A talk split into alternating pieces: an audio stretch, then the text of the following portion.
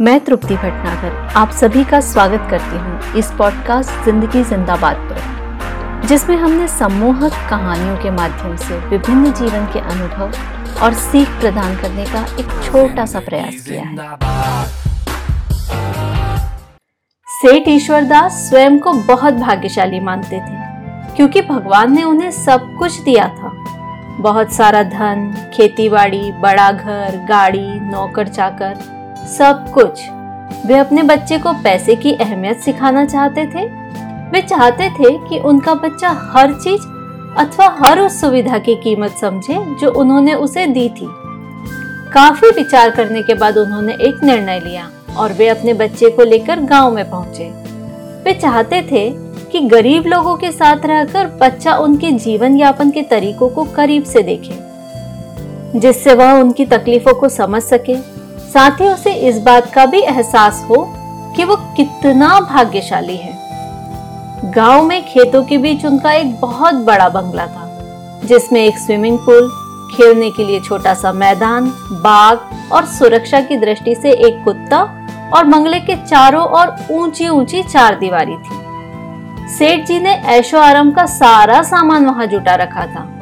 रोज सुबह उठकर वे गाँव में चले जाते और सेठ जी अपने बच्चे को गाँव वालों के बीच में दिन भर के लिए छोड़ देते और रात को बच्चे को लेकर अपने बंगले में वापस आ जाते थे। बच्चा खुशी खुशी गाँव के बच्चों के साथ खेलता, खाता, घूमता और नई चीज़ों को सीखता था। कई दिन ऐसे ही गुजर गए। एक दिन सेठ बच्चे को लेकर वापस शहर की ओर रवाना हो गए। उन्हें लग रहा था कि गाँव वालों की तकलीफों को देखकर बच्चे को अब एहसास हो गया होगा कि धनी होने के कारण वह कितना भाग्यशाली है। चलते चलते रास्ते में सेठ जी ने अपने बच्चे से एक प्रश्न किया कि उसे यह यात्रा कैसी लगी? क्या वह इस यात्रा से कुछ सीख पाया है? गरीब परिवारों के बीच में रहते हुए तुमने क्या महसूस किया? बच्चा बहुत ध्यान से पिता के प्रश्नों को सुन रहा था। उसने तत्काल जवाब दिया, पिताजी, यह शानदार अनुभव था। सभी गाँव वाले बहुत भाग्यशाली हैं। वे बिल्कुल भी गरीब नहीं हैं, बल्कि हमसे भी ज़्यादा अमीर हैं। सेठ जी बच्चे की बात सुनकर हैरान थे। असल में बच्चे के जवाब ने उन्हें उलझन में डाल दिया था। उन्होंने बच्चे से अगला प्रश्न पूछा, क्या मतलब है तुम्हारा? वे ज़्यादा भाग्यशाली कैसे हैं? बच्चे ने कहा, हमारे घर में तो छोटा सा मैदान है। जबकि गाँव के मैदान के दूसरे छोर तक तो मैं जा ही नहीं पाता था।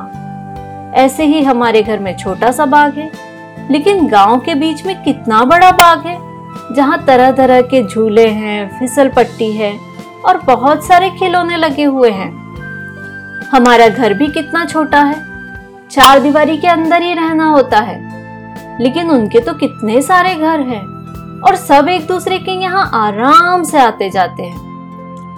हमारे घर में सिर्फ़ चार लोग हैं, जबकि उनके घर में बारह। उसके बाद भी हम सब अलग अलग कमरों में रहते हैं, लेकिन वे सब एक साथ रहते हैं। बच्चा बिना रुके बोलता ही जा रहा था, जिसे सुनकर सेठ जी के चेहरे के भाव भी अब थोड़े बदलने लगे थे।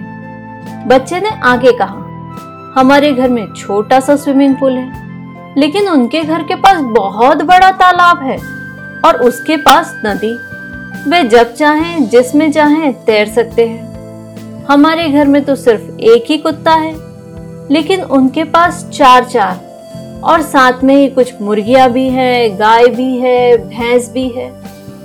हमें खाने के सामान के लिए बाज़ार जाना पड़ता है, लेकिन वे अपने लिए अनाज और सब्ज़ी स्वयं उगाते हैं। ऐसे ही हमारा ध्यान रखने के लिए हमें दूसरों की मदद लेनी पड़ती है। लेकिन वे सब खुशी खुशी एक दूसरे का ध्यान रखते हैं। शायद इसीलिए हमें सुरक्षा के लिए ऊँची ऊँची दीवार बनानी पड़ती है। लेकिन उन्हें ऐसा कुछ करने की आवश्यकता नहीं है।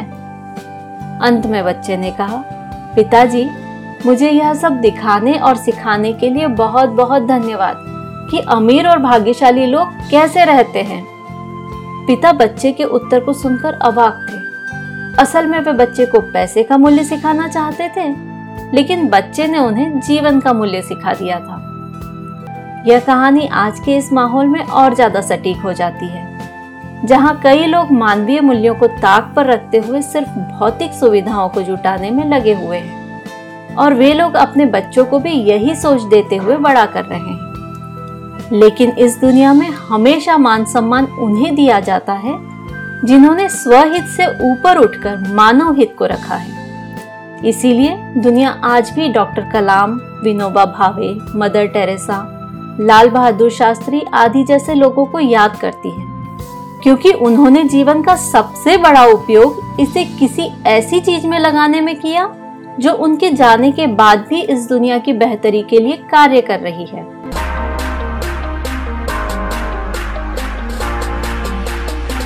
ज़िंदगी जिंदाबाद।